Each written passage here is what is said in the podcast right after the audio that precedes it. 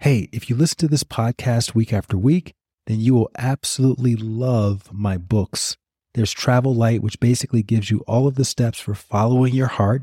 And then there's Knowing Where to Look, which is full of inspirational stories and anecdotes that will help you shift your perspective in the most inspiring way.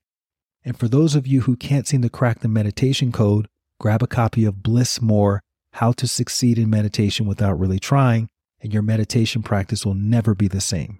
All of those books are available on Amazon as well as everywhere else books are sold. That's Travel Light, Knowing Where to Look, and Bliss More. All right, back to the show. That's how Travel Light came to be. I didn't set off in 2018 when I moved out of my apartment in Santa Monica into my carry on bag. I didn't set off to write a book about minimalism.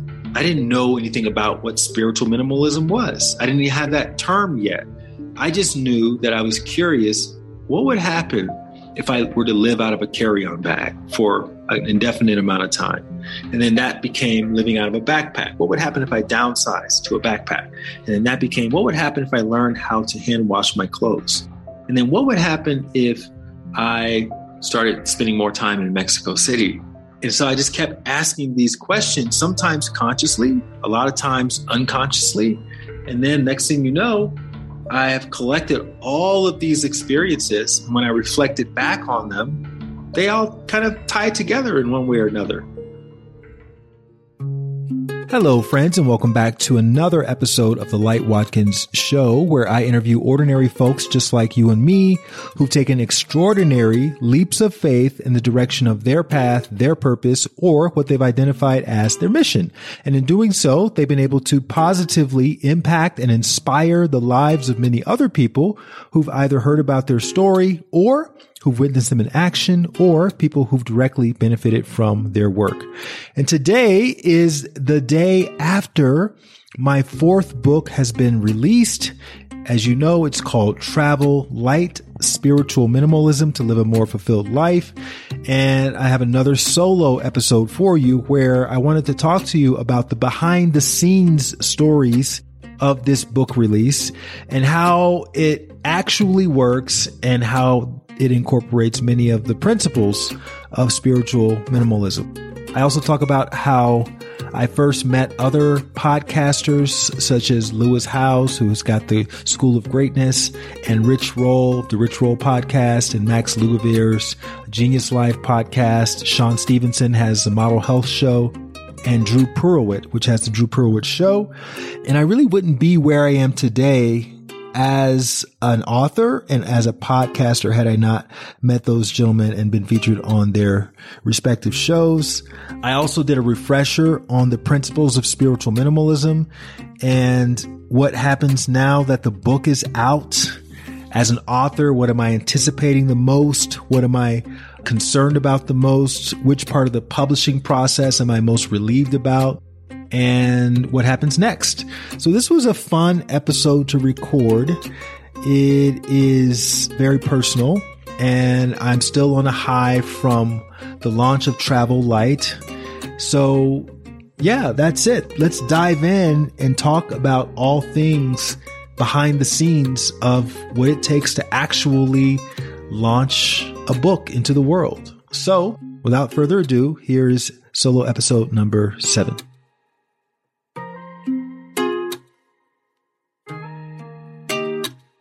We're back.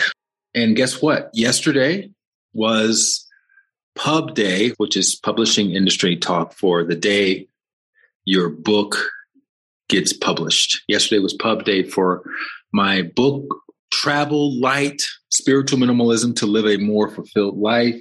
I'm so excited to have this book out in the world. Of course, I'm recording this conversation several days prior to pub day, but I'm just kind of projecting my excitement as if this was the day after. And I spent the whole day doing a bunch of IG lives with my friends and supporters and reposting everyone's post of the book and just like really excited and giddy and curious about how people are going to experience this book. So this is book number four. My first book was The Inner Gym. which was a book about happiness. Book number two was Bliss More How to Succeed in Meditation Without Really Trying, which is obviously a book about meditation. Book number three was Knowing Where to Look.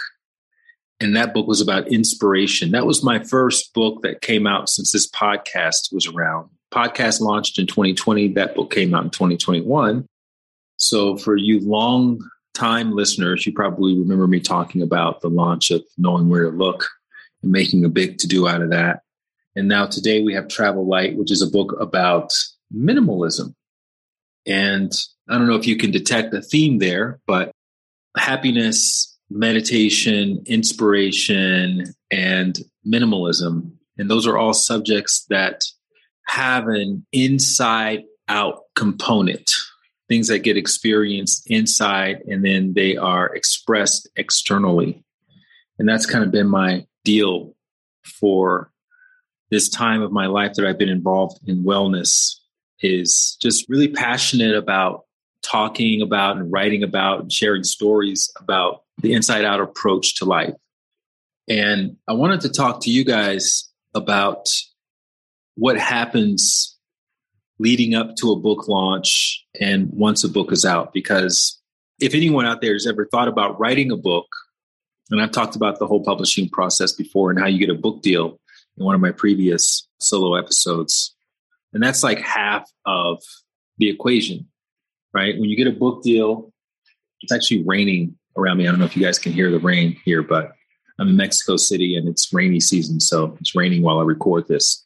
Anyway, if you get a book deal, the publisher, before they give you the book deal, wants to obviously know what you want to write about. So you have to submit an outline. You have to submit a couple sample chapters. And that's like half of your book proposal the outline and the sample chapters. The other half of the book proposal is okay, you want to write a book about such and such. Tell us how are you going to sell this book? How are you going to sell this book? So they want to know who you know that's going to talk the book up. They want to know what sort of marketing strategies you come up with for this book. They want to know what podcasts you think you can get on. Are there any television shows you think you can get on? Are you going to hire a publicist, you know, et cetera? And they want to know all of that very specifically before they give you the book deal. So, of course, as the author who would like to secure a book deal, you're giving them the pie in the sky version of all the things you're going to do. Yes, I'm going to try to get on Tim Ferriss's show. Yes, I'm going to be on ABC and CBS and NBC in the States. And uh, I've got all these other connections with these celebrities, and you know, you basically promise them the world. But the reality, and they understand that that's a pie in the sky version. The reality is that it takes a lot of effort, a lot of work to market the book. And it's funny because when I thought back recently to my second book, Bliss More, I was so naive. I had no idea how podcasting worked. And I remember the day the book came out, my pub day, which was, I think, January 23rd, 2018, I called my friend Lewis Howes. a lot of you guys know Lewis. He's got the School of Greatness podcast. And I, we weren't like close friends, but we definitely knew one another. And I knew he had this podcast. And then I call him up and I say, Hey, Lewis, my book just came out today. I would love to come on your podcast today. I thought that when people had a book that came out, you would go to the podcast that day and then it would air live that day. I had no idea that most of the podcasts were pre recorded and queued up to come out however long later after the recording took place. But to Lewis's credit, he said, Hey man, it doesn't work like that. You have to give me a heads up. You have to give me months of notice before your book comes out. But he said, come on over and we can record something that we can put on my YouTube channel, which was very, very generous of him. So I went over there on the day that it came out and we did a recording, a video recording talking about the book. He knew nothing about the book because he didn't have a copy of the book. So he was asking me some decent questions considering the fact that he didn't know anything about the book. And we had a good conversation. And then he ended up putting it on his podcast. I guess he felt it was good enough to be on the show. So it was on the podcast platforms as well as the YouTube channel. And that's basically how I got on the Lewis Howes School of Greatness podcast for the first time. So, of course, now that I have a podcast, I understand how it all works. And I know that you need months, sometimes months of lead time, especially with a podcast as big as A School of Greatness. But I kind of got lucky in that regard. And then I remember back in my first book when I was marketing that, and I ran into Rich Roll at the Ace Hotel in New York City late one night. It was almost midnight, and I was coming from dinner, and I was in town teaching a meditation training.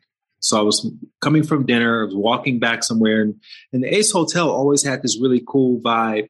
So I would stop in there on occasion, and I looked over and I saw Rich Roll hunched over his laptop and it was downstairs in the lobby and it was a really crowded scene because a lot of people would just hang out in there and they played music and i just met rich probably a month before at a wellness conference in arizona that was set up by mindbodygreen and they invited me to come there and lead some meditation stops so that's initially how i met rich roll and we looked at each other and we started talking and this is back is funny enough. Okay, you're going to love this.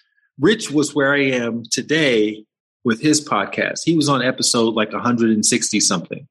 So still very much a one man show, kind of like me. It was very much hands on. And he was like looking for guests, you know, because he wasn't getting a whole lot of people reaching out to him like he does now. And it's just kind of it's fascinating to see where he is now versus where he was back then. But yeah, he was about 160 something. Because I think my first episode with Rich was like episode 167 or 173 or something like that. I've been on the show about four times now.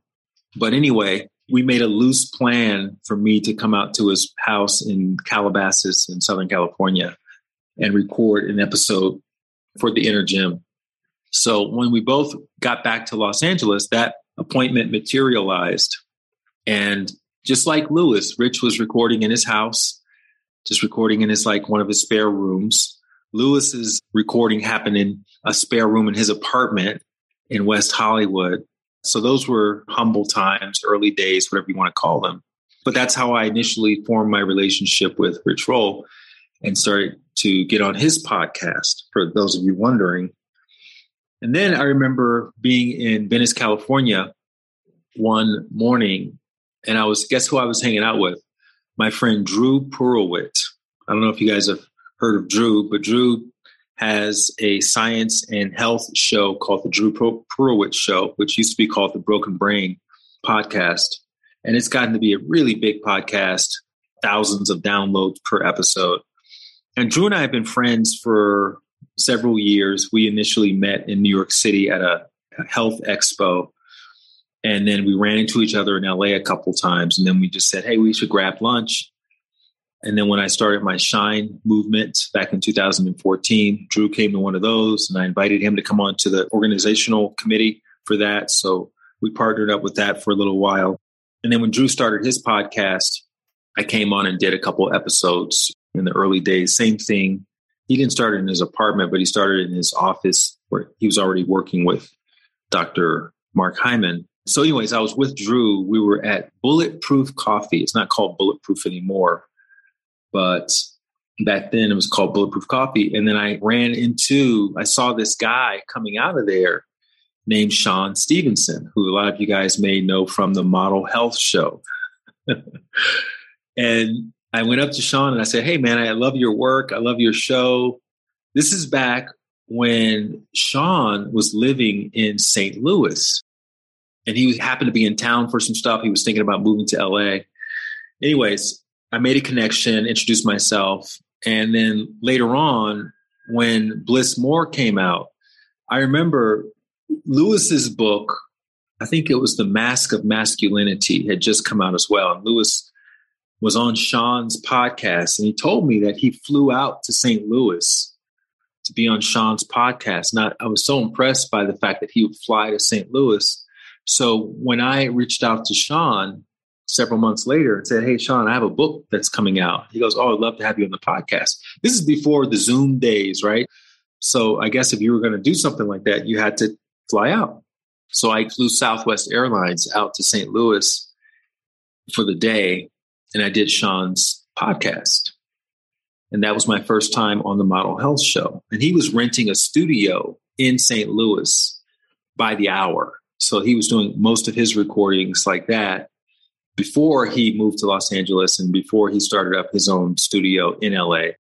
But that was my first time on his show.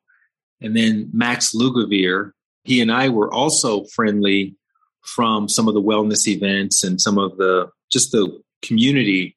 I remember meeting him at some parties and stuff, and and he hung out with me and Drew and Dr. Hyman and some other people like that. So I ended up going on his show for my book Bliss More as well.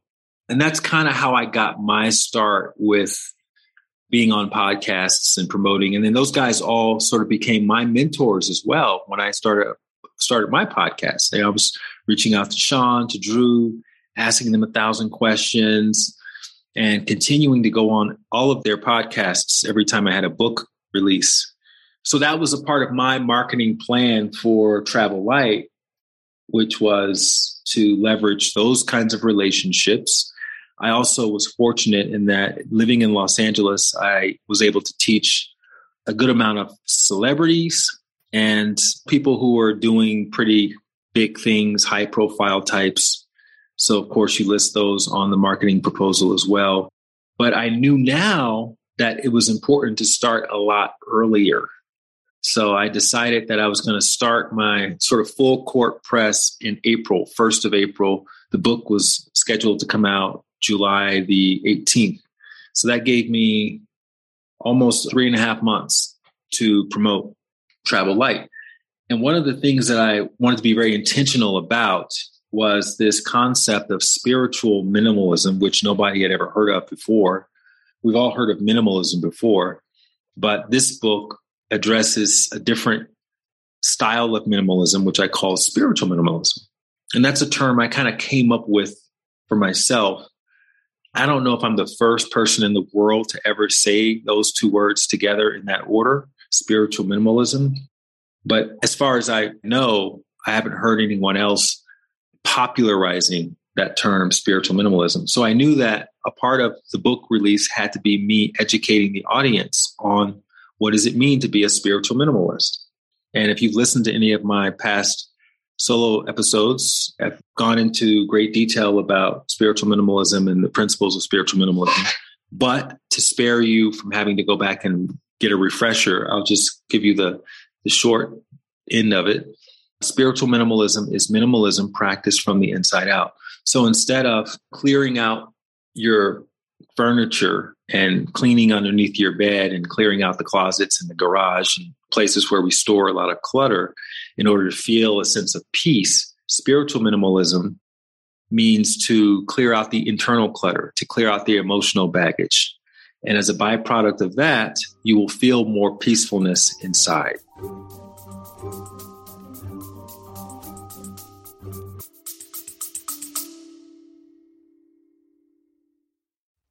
Hey there, really quickly. Have you wanted to find your purpose or be more grateful or start a daily meditation practice, but you're not quite sure where to begin?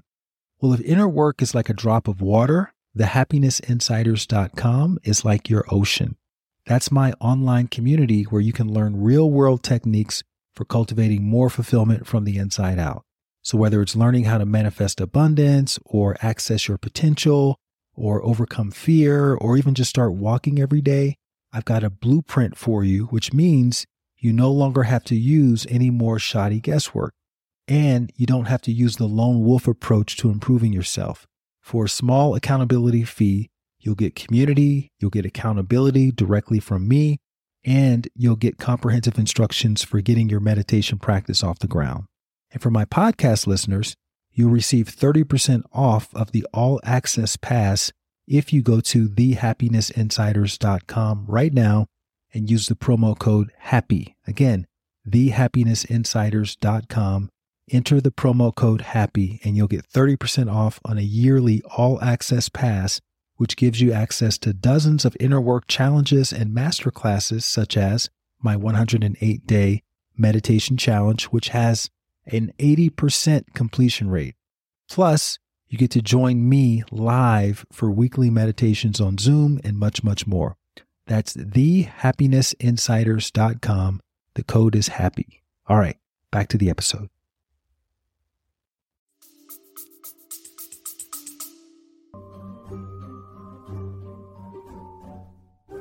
The quote that I'm reminded of when I talk about spiritual minimalism is the Robert Pirsig quote. Robert Pirsig was the author who wrote one of my favorite spiritual books, which is called Zen and the Art of Motorcycle Maintenance. And the quote is The only Zen you will find at the top of a mountain is the Zen you bring up there with you.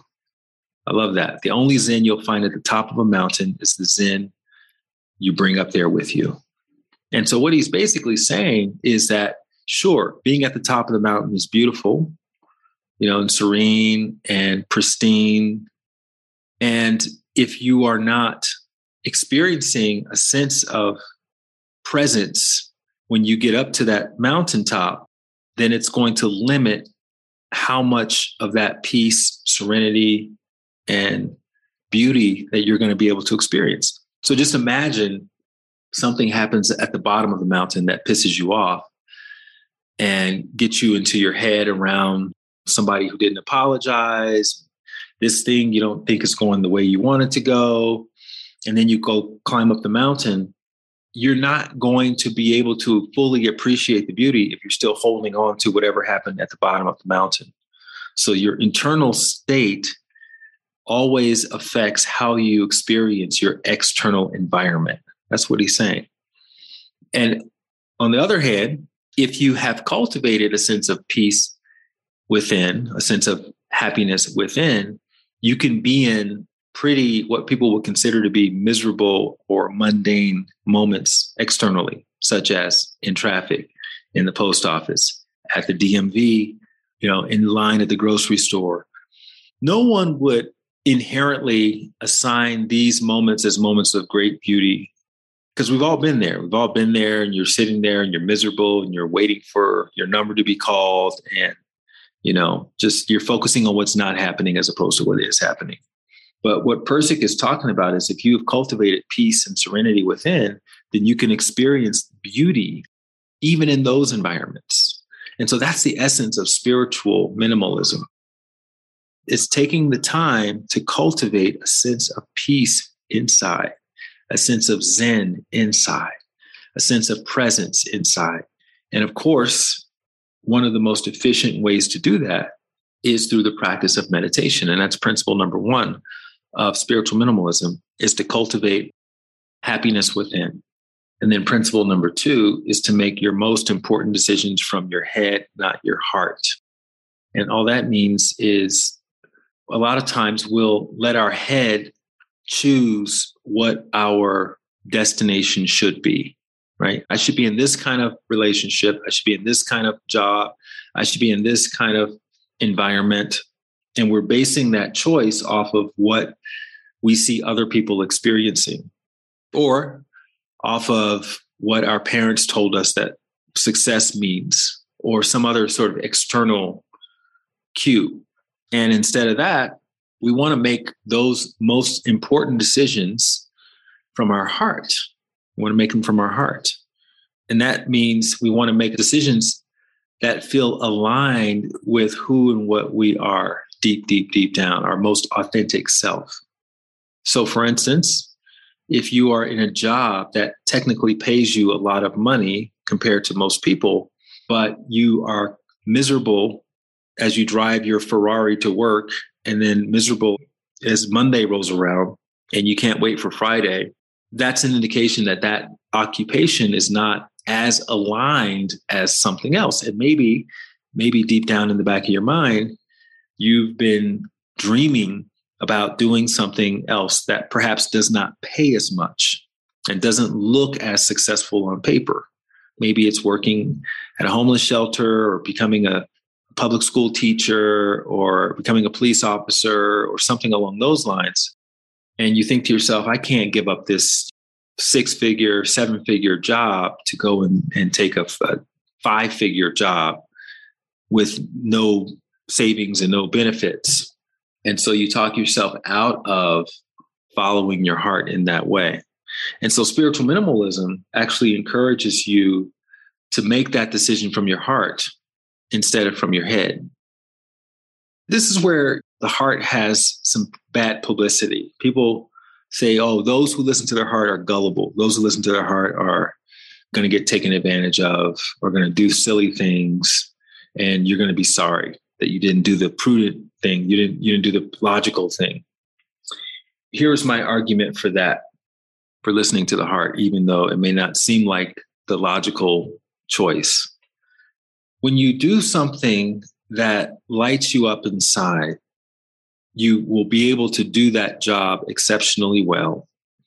And as you are showing up fully and present to your job, even if it's a five figure job, people will notice and you will have a bigger impact on the world than if you were miserable at your six figure or seven figure job, where people just kind of want to stay away from you or play politics in order to keep you down or to hold you in a certain position or to block you from experiencing a promotion or whatever the case may be.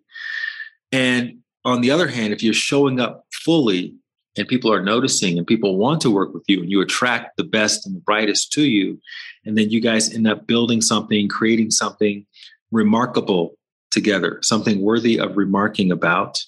And then that also gets you noticed. And then eventually, I'm not saying this is going to happen, but eventually you may become a thought leader in that space. And from being a thought leader, people want to hear your story. People want to understand okay, where did you come from?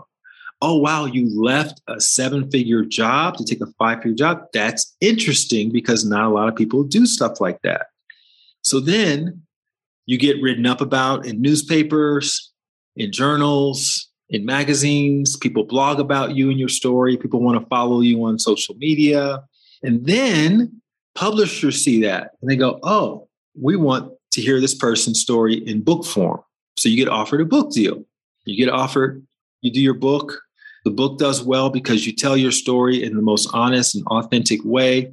And people can relate to that because everybody has some sort of dream, and most people aren't doing anything about it. So when you decide to do something about it against all odds, that becomes a very compelling story.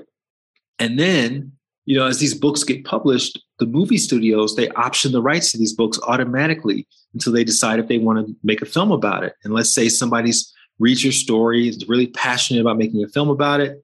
And then next thing you know, you're being depicted on the big screen. You're the next Erin Brockovich, right? There's a movie about you. And then once that happens, people want to hear you come and speak. Now you're on the speaker circuit. Now you're getting paid $100,000 a talk because there's a movie about you. Again, I'm not saying this is going to happen to you for sure, but that's how these things go. And then next thing you know, 20 years later, you're in the White House getting a presidential medal of freedom because of your work, because your work lit you up. So, one of the things I talk about in Travel Light is the true salary of your job is based on how you feel about your job, not on what the employer is paying you. It's on how you feel about the job because you have to also factor in the paycheck to your soul. And if your soul is getting fed and nurtured through your work that you're dedicating, you know, six, seven, eight hours, eight plus hours a day towards, that significant amount of time that you're investing in yourself, in your spiritual development. Your job is a part of your spiritual development. It's not some throwaway thing and you'll get to the spiritual part when you get home and do sit for your meditation. The meditation practice is just to get you more connected to your heart so you can make that bolder choice to take the position that makes you most light up inside, as opposed to the one that you think everyone else wants you to do based on external measures of success. So it's not that your head is not important for making decisions. Your head's job is to analyze the situation and figure out okay how can i do this in a way that allows me to pay the bills That's your head's job. Your heart's job is to tell you what to do, where to go, where to focus your your path. Okay. So they can work in tandem in that way. But what most people are doing is they're allowing their head to call the big shots. And then they allow their heart to maybe call a tiny shot that doesn't have any sort of stakes or any ramifications. And that's backwards. You're going to end up creating a lot of drama for yourself by following your head as opposed to following your heart. And so, really quickly, the rest of the principles of spiritual minimalism include treating life as though there are no throwaway moments. So, when you find yourself in that grocery store, in traffic, in the DMV, understanding that that's a necessary component for you. Maybe you're learning patience, maybe you're learning compassion, maybe you're learning self forgiveness, boundaries, what have you, in those otherwise ordinary or mundane situations. You have an opportunity to help people, to compliment people, to be generous with people, to do a random act of kindness. And then we have leave places better than you found them. It's under the principle give what you want to receive, but that's that's what that means. That's pretty much the golden rule. And it applies to relationships. If you want love in a relationship, you give love in the relationship. If you want a friend, you become a friend.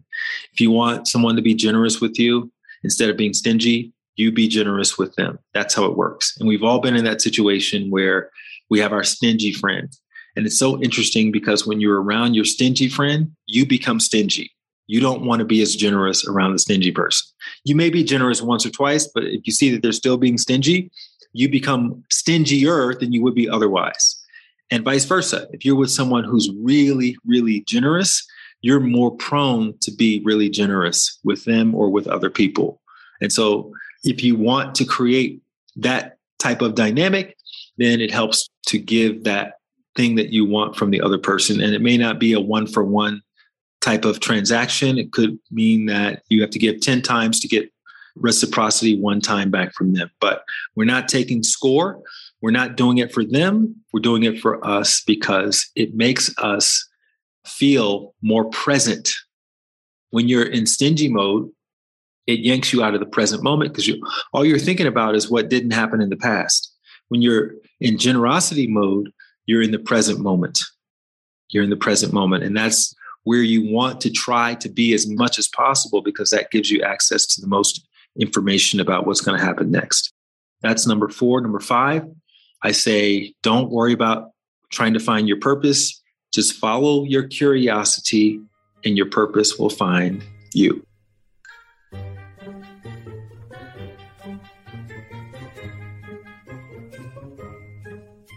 Every time I write about living a life of purpose, finding your purpose, every I get these flurry of emails from people saying, "Oh, I don't know what my purpose is. I can't hear my purpose." And I had a conversation with a woman at one of my retreats once, and we were talking about the subject of purpose. And I was saying, "What kind of things are you curious about?" She says, "Oh, I love I love conversations. I love talking to people. I love finding out people's stories." And I said, "Oh, well, maybe you should consider starting a podcast." And she said, Oh, no, I couldn't do a podcast. I said, Why not? Why wouldn't you be able to do a podcast? Of course, you can do a podcast. You know what she said? She said, I only have 300 followers on social media. So, in her mind, that was the reason why she was incapable of doing a podcast because she's evidently comparing herself to whoever, Joe Rogan or whoever, Mel Robbins, somebody with a massive audience and if she doesn't have, you know, 50,000 followers or a million followers, then she disqualified herself from being a podcast host. And we all do that to an extent, and some do it more than others do it, right? We have this idea of what we think we need in order to follow our purpose, but our purpose couldn't involve that because I don't have the resources. And that's completely backwards. Because guess what? Mel Robbins didn't start off with thousands upon thousands of followers and fans right? Joe Rogan didn't start off like that. Nobody starts off like that. You start off by just following your curiosity and just seeing what happens once you, oh, I like talking to people. I like having conversations. Okay, well, let me go to one of these free podcast platforms and let me just pull out my smartphone and just hit record the next time I'm having a conversation with someone who I consider to be interesting And it's just a natural, organic thing. Guess what? That's how I started this podcast. I started this podcast with my smartphone, with my iPhone. I happened to be in London and a friend of mine invited me onto her podcast. And I said, Oh, in the back of my mind, I said, This is the perfect time for me to start my podcast. So the day after we record hers, I will set my phone up on a tripod and I will just record us having a conversation. And that's exactly how it went. That was my first recorded podcast episode. That wasn't the first one I released. I think it was number three that I released, but I did the first few just like that, just like recording it from my phone. I didn't have uh, some sort of big major podcast platform. I didn't have a podcast audience. I didn't even have a podcast. When I recorded that, it was in November of 2019. The podcast didn't launch until June of 2020. So I was just holding on to these recordings and I just kept having these conversations before I even had a name for the podcast, before I even had a format for the podcast. And, you know, I was just curious. I too was curious about having these conversations. And I thought, what would happen if I set my phone up on this tripod and just start having, just hit record and just start having a conversation? That's how Travel Light came to be. I didn't set off in 2018 when I moved out of my apartment in Santa Monica into my carry on bag. I didn't set off to write a book about minimalism. I didn't know anything about what spiritual minimalism was. I didn't even have that term yet. I just knew that I was curious what would happen if I were to live out of a carry on bag for an indefinite amount of time? And then that became living out of a backpack. What would happen if I downsized to a backpack? And then that became what would happen if I learned how to hand wash my clothes?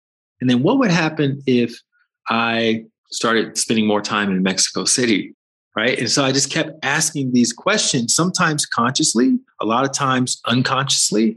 And then next thing you know, I have collected all of these experiences. And when I reflected back on them, they all kind of tie together in one way or another. And then I reached out to my book agent and I said, What would you think about a book on my experiences living from a backpack? Obviously, you know, still teaching meditation and doing all that stuff. And maybe there's a way to kind of tie it all together to make it unique. I still didn't have the term spiritual minimalism until I actually started writing the proposal for the book. And then I remember just sitting at the table and I was working on the proposal, the first half of the proposal, where you actually talk about what's going to be in the book. And the name spiritual minimalism just came through me, just came through me. And again, I had been writing my daily dose of inspiration email for several years at that point. So I was used to ideas like that coming through me, plus my meditation practice. And that's one of the big benefits, the hidden benefits of meditation is you make yourself a portal for creativity, for ideas. And so you can get ideas like that streaming through you all the time. But once it came out, I was like, that's it, spiritual minimalism. That's what this book is going to be about the principles of spiritual minimalism. I didn't have the principles of spiritual minimalism at the time. I just knew that there were going to be principles and I just trusted that they were going to come through me. And, and so later on, when I finally got to the actual writing process and I'm sitting there in the sticky note phase and I'm just writing down all the stories that I haven't told yet that I felt could be in this book and then sticking them on my wall, eventually I'm starting to see little themes form, right? And I see a lot of those stories are dealing with meditation and cultivation of the heart voice. Okay, that's going to be a principle. Then I saw that a lot of the stories had to do with making decisions from your heart. Boom, that's going to be a principle. And then a lot of stories had to do with following your curiosity. That's a principle. And then no throwaway moments. That's a principle. And then giving what you want to receive, right? And so those became five principles. And then it kept going there were another collection of stories that had to do with finding comfort in discomfort, which became a principle. And then finally, this phrase, freedom of choicelessness, kept coming through the freedom of choicelessness. And so I came up with a principle. So then it became seven principles of spiritual minimalism. And I started playing around with the order and realizing that the most efficient order for them was cultivating the heart voice, making important decisions from the heart, because you have to cultivate the heart voice in order to make those decisions. Then it's easier to treat life as though there are no throwaway moments because you have more presence. Then, now that you've gotten out of your head so much around why things aren't going the way you want them to go, you can start to give what you want to receive. And then that allows you to be a little bit less worried about things that are not happening. And when you're not so worried about things that are not happening, and you know, it's not always possible to be in that state all the time, but you can be a little more curious because curiosity is your natural state. Think about it. Those of you who have children listening to this, your children are just naturally curious. They're just always wanting to ask why and trying to find answers and picking up sticks and balls and playing with them for hours, just fascinated by it. And guess what? You were like that too when you were a child, and I was like that too when I was a child. That was our natural state. We were born into that state of curiosity. And then life does this really thorough job of beating it out of us in our teenage years and our young adult years, especially when we hit the quotes real world and we have to start to survive, right? It's very little time to explore curiosity. And that's where we start to veer away from our path and into whatever society has conditioned us to believe success is going to come from this job or this type of relationship or this type of lifestyle. So, follow your curiosity as a way to kind of get back to your path and to do so shamelessly and without judgment. And that's number five. And then eventually you're going to find yourself in a very uncomfortable situation because your curiosity is probably going to lead you out of your comfort zone and into your growth zone. And just like when you go to the gym and you work with a trainer, there's no trainer in the world that is going to have you come in and do comfortable exercises in order to get into the type of body or the level of strength that you have already communicated you want to experience. The trainer is there to push you and to hold you accountable, to move you beyond what you would normally do for yourself. And that's kind of how the universe works. So now you're really doing serious inner work when you find yourself in these uncomfortable situations that you have already indicated this is where you want to go, right? And the phrase for it that we oftentimes refer to it as is imposter syndrome. I have imposter syndrome. And I've written about this before. I said that anyone living life on the edge tends to have imposter syndrome. And in fact, if you don't have imposter syndrome, you need to go further because you're probably still deep in your comfort zone. So getting to the perimeter of your comfort zone will start to invoke imposter syndrome. Just like when you are in the working with your trainer and the trainer tells you to do some craziness and you're thinking to yourself, there's no way I can finish this exercise. And it's like, you know, I heard somebody, you know, David Goggins is the sort of extreme ultra athlete. And so this guy was talking about doing a workout with David Goggins. And David had him come over and do, you know, as many pull-ups as he could do. And the guy was able to do like seven pull-ups. And he said, okay, take a break. And then a couple minutes later, he said, okay, get up there on the pull-up bar and do some more pull-ups, as many as you can do. And the guy was able to do like five. And then he took another break and then he got up again and he had him do as many as he could do. And he did like three. And eventually, after about five sets, the guy was only able to do one pull up and he was like wailing and wobbling and all that just to get that one pull up. And then Goggins goes, okay, we're going to do 100.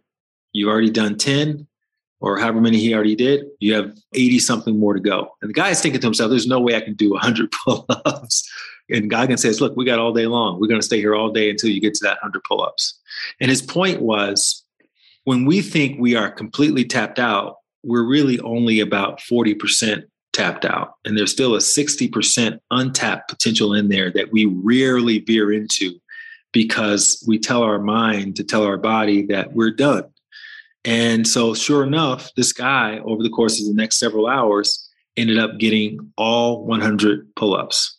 And obviously, it was a struggle. Obviously, he was resistant the whole time. But he said after he got to the end, to that 100, he did feel like a freaking superhero for having pushed himself well beyond his limits.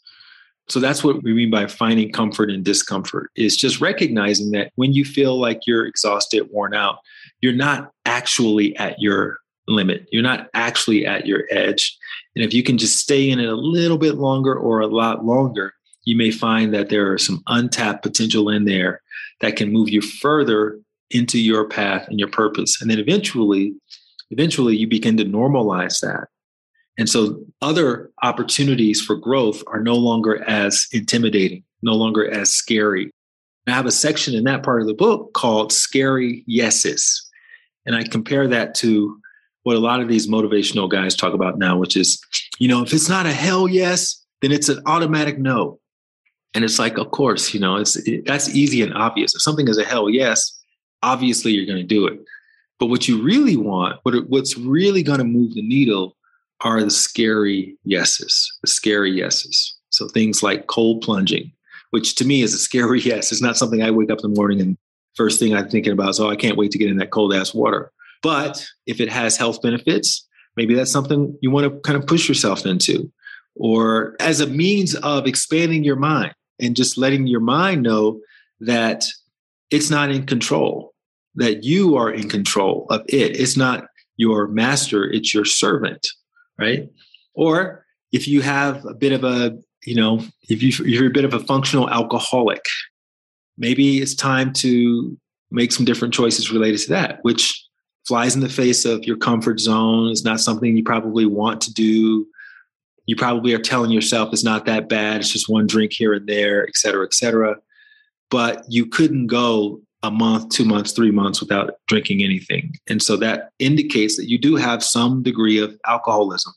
If you can't, that's what being an addict means. You can't go without it. So if you can't demonstrate for yourself that you can go a few months without drinking, then you're an addict. And it's not a good thing or bad thing. It just is what it is. And so that is, again, it's prohibiting you from experiencing a degree of presence that could otherwise make it easier for you to move in different directions, to make different choices in your life.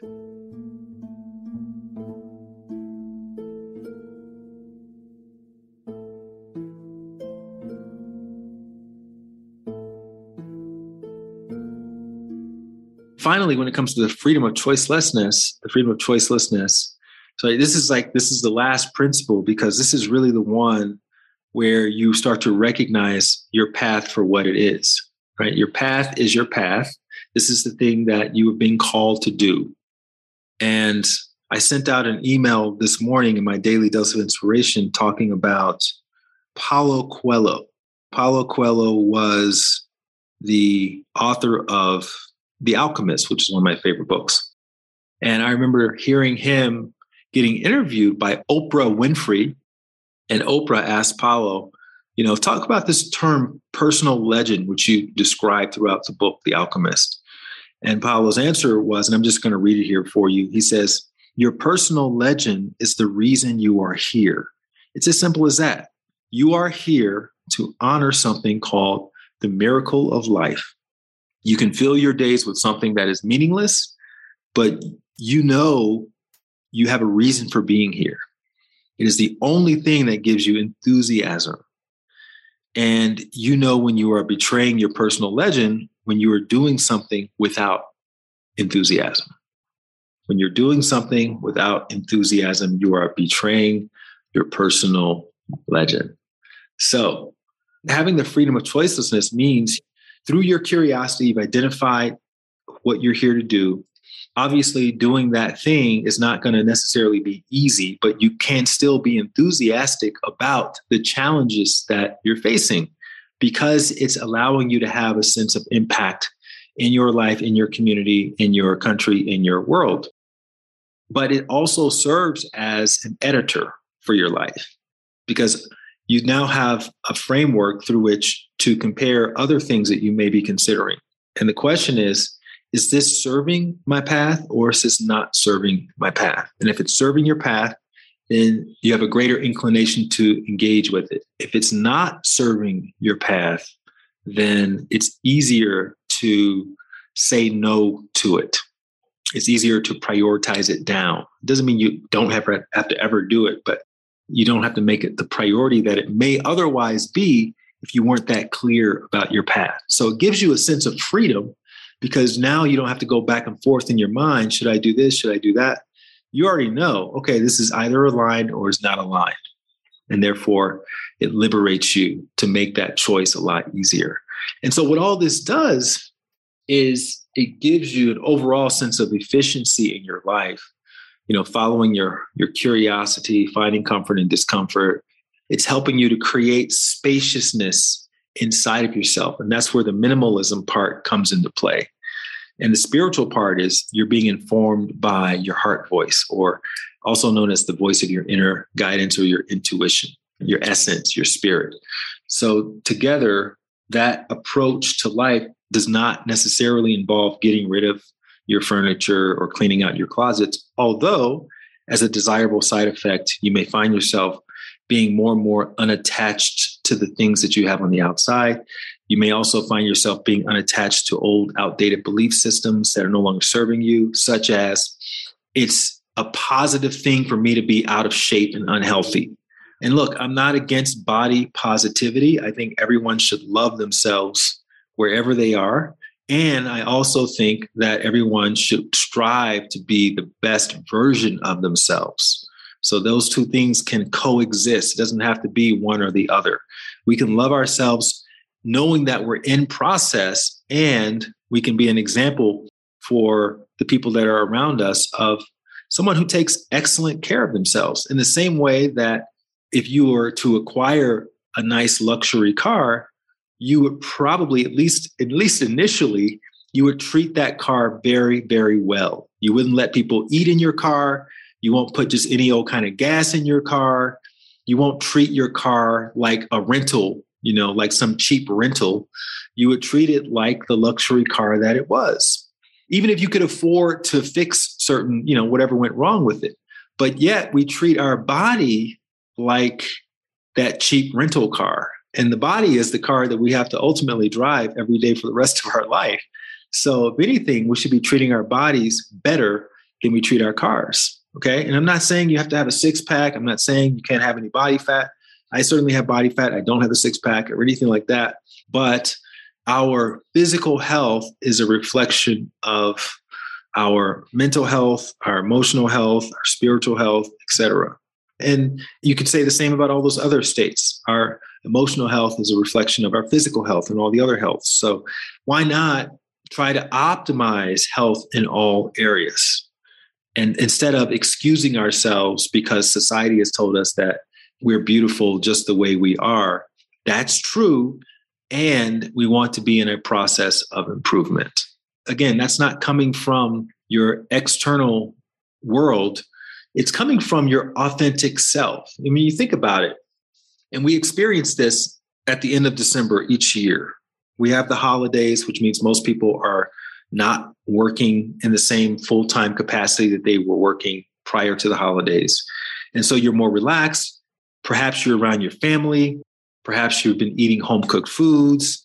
And in that state where you have community, you have connection, you have relaxation, you can kind of settle into your authentic self and you start to dream, you start to imagine what could be possible in the oncoming year.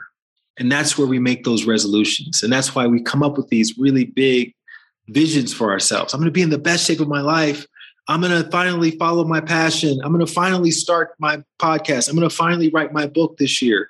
Right. And then what happens? January 1st rolls around and you launch out of the gate and then two weeks into it, the excuses start. Oh, you know, I didn't know I was going to get sick. I didn't know people were coming to town.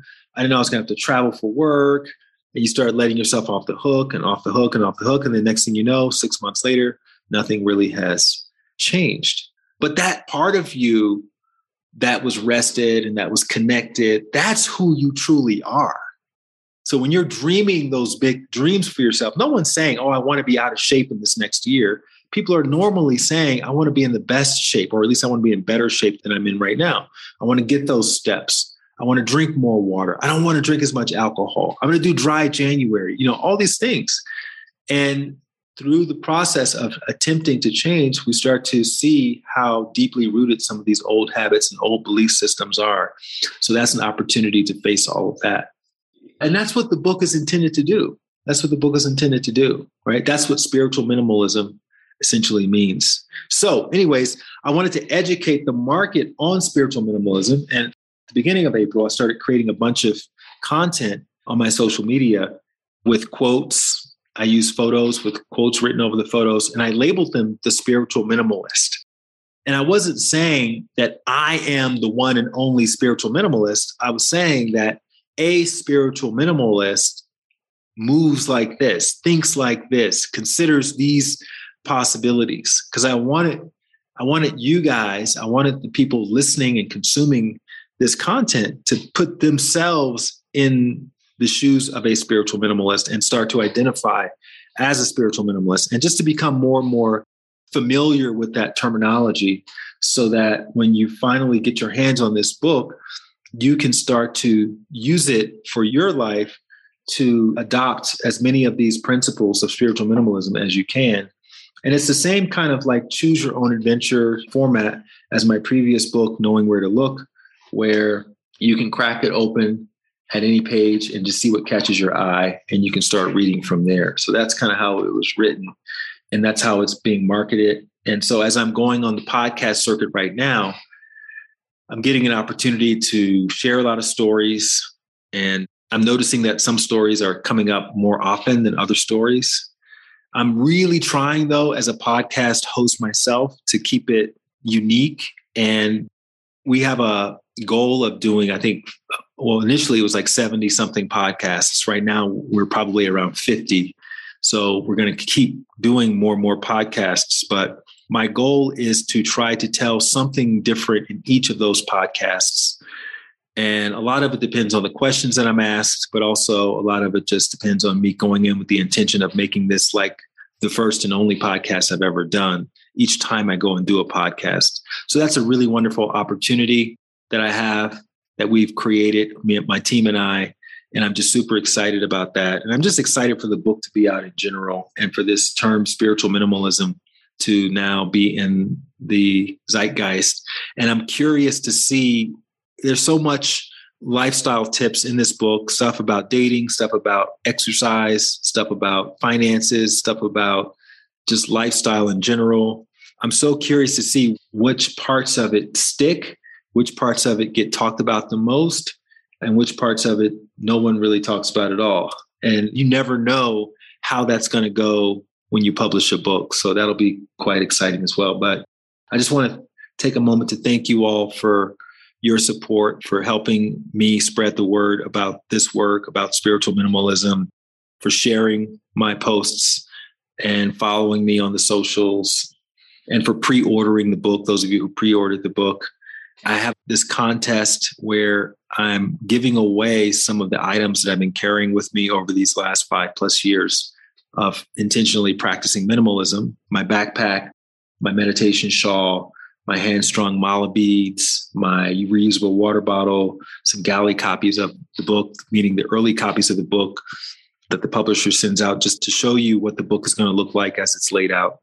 So once you either pre-order the book or purchase the book in the first week, and we're in the first week right now, you can upload a proof of purchase to lightwatkins.com slash travel. And that will give you access to my seven day spiritual minimalism challenge, as well as you will automatically be entered into the drawing for one of those items. And I will ship it to you with, of course, a handwritten note. And it's just my way of, again, saying thank you for your early support, for being an early adopter of this work. This is a book I think I'm most proud of because it's a combination of the other three books that I've written. And I think it's the most personal book that I've also written as well. And I really felt that when I was reading the audiobook version of Travel Light. I just kind of got really emotional at certain points because it was so personal. Yeah, so I'm just excited to share it with you and hear what you guys have to say. And if you already have the book, please leave a review, an Amazon review. And in fact, if you leave an Amazon review, you will get an additional entry into the drawing uh, if you leave it a review within the first week of receiving the book. So that's it for now. Thank you again and we'll be back with our regularly scheduled programming next week. But I really appreciate you all for supporting this podcast and for supporting my work and for spreading the word. And I look forward to hearing what you have to say on social media. So If you have the book, make sure you share it. It's Travel Light Spiritual Minimalism to Live a More Fulfilled Life. Share it on your socials, tag me in it so I can reshare it. And thanks again, and have a lovely rest of your day. Thank you so much for listening until the end of my solo episode. You can see the show notes for this episode at lightwatkins.com slash show. And of course, I would appreciate it if you and everyone that you know got a copy of Travel Light, which is available in hardback, audiobook, as well as the Kindle version. And if you grab your copy this week, and if you show proof of purchase at lightwatkins.com, you will automatically be entered into a drawing where you can win some of the items I've been carrying around with me my meditation shawl, my hand strung mala beads, and other items that I've been using along my spiritual minimalism journey. Plus, you'll get immediate access to my seven day spiritual minimalism challenge you just have to show your proof of purchase at lightwatkins.com slash travel. And again, we'll put that in the show notes. In the meantime, if this is your first time listening to the Light Watkins show, we've got an incredible archive of interviews with many other luminaries who share how they found their path and their purpose. You can also watch these interviews on my YouTube channel if you want to put a face to a story, just search Light Watkins podcast on YouTube and you'll see the whole playlist. I also post the raw, unedited version of every podcast in my Happiness Insiders online community. If you're the type who likes to hear all the mistakes, the false starts, and the chit chat in the beginning and the end of the episodes, you can listen to that by joining my online community at thehappinessinsiders.com. And you'll also get access to my 108 day meditation challenge along with other master master classes and challenges for becoming the best version of you. And finally, to help me bring you the best guests possible, it will go a long way if you can just take 10 seconds to subscribe to the podcast and then to rate the podcast. All you do is you glance down at your screen and you click on the name of this podcast. Then you scroll down past the seven previous episodes. You'll see five blank stars just tap the star all the way on the right if you feel inspired by these conversations and you've left us a five star rating. If you want to go the extra mile, of course, we'd appreciate that too. You can leave a review with just one line about what you admire or appreciate about this podcast and or a recommendation that a new listener should consider starting with to get a good introduction to the podcast. Thank you very much in advance for that. I look forward to hopefully seeing you back here next week with another story about someone just like me, just like you, taking a leap of faith in the direction of their purpose. And until then, keep trusting your intuition, keep following your heart, keep taking those leaps of faith. And if no one's told you recently that they believe in you, I believe in you. Thank you, sending you lots of love, and have a great day. If you want to get a little extra nudge when it comes to following your heart and taking leaps of faith and believing in yourself each day, then you want to sign up for my free daily dose of inspiration email. You'll join 30,000 other subscribers who receive a short inspirational story or anecdote that's meant to inspire you to become the best version of yourself each day. You can sign up at lightwatkins.com and you'll get your first inspirational message as early as tomorrow. Again, just go to lightwatkins.com. You can sign up for free and you'll wake up each morning inspired to be the best version of yourself.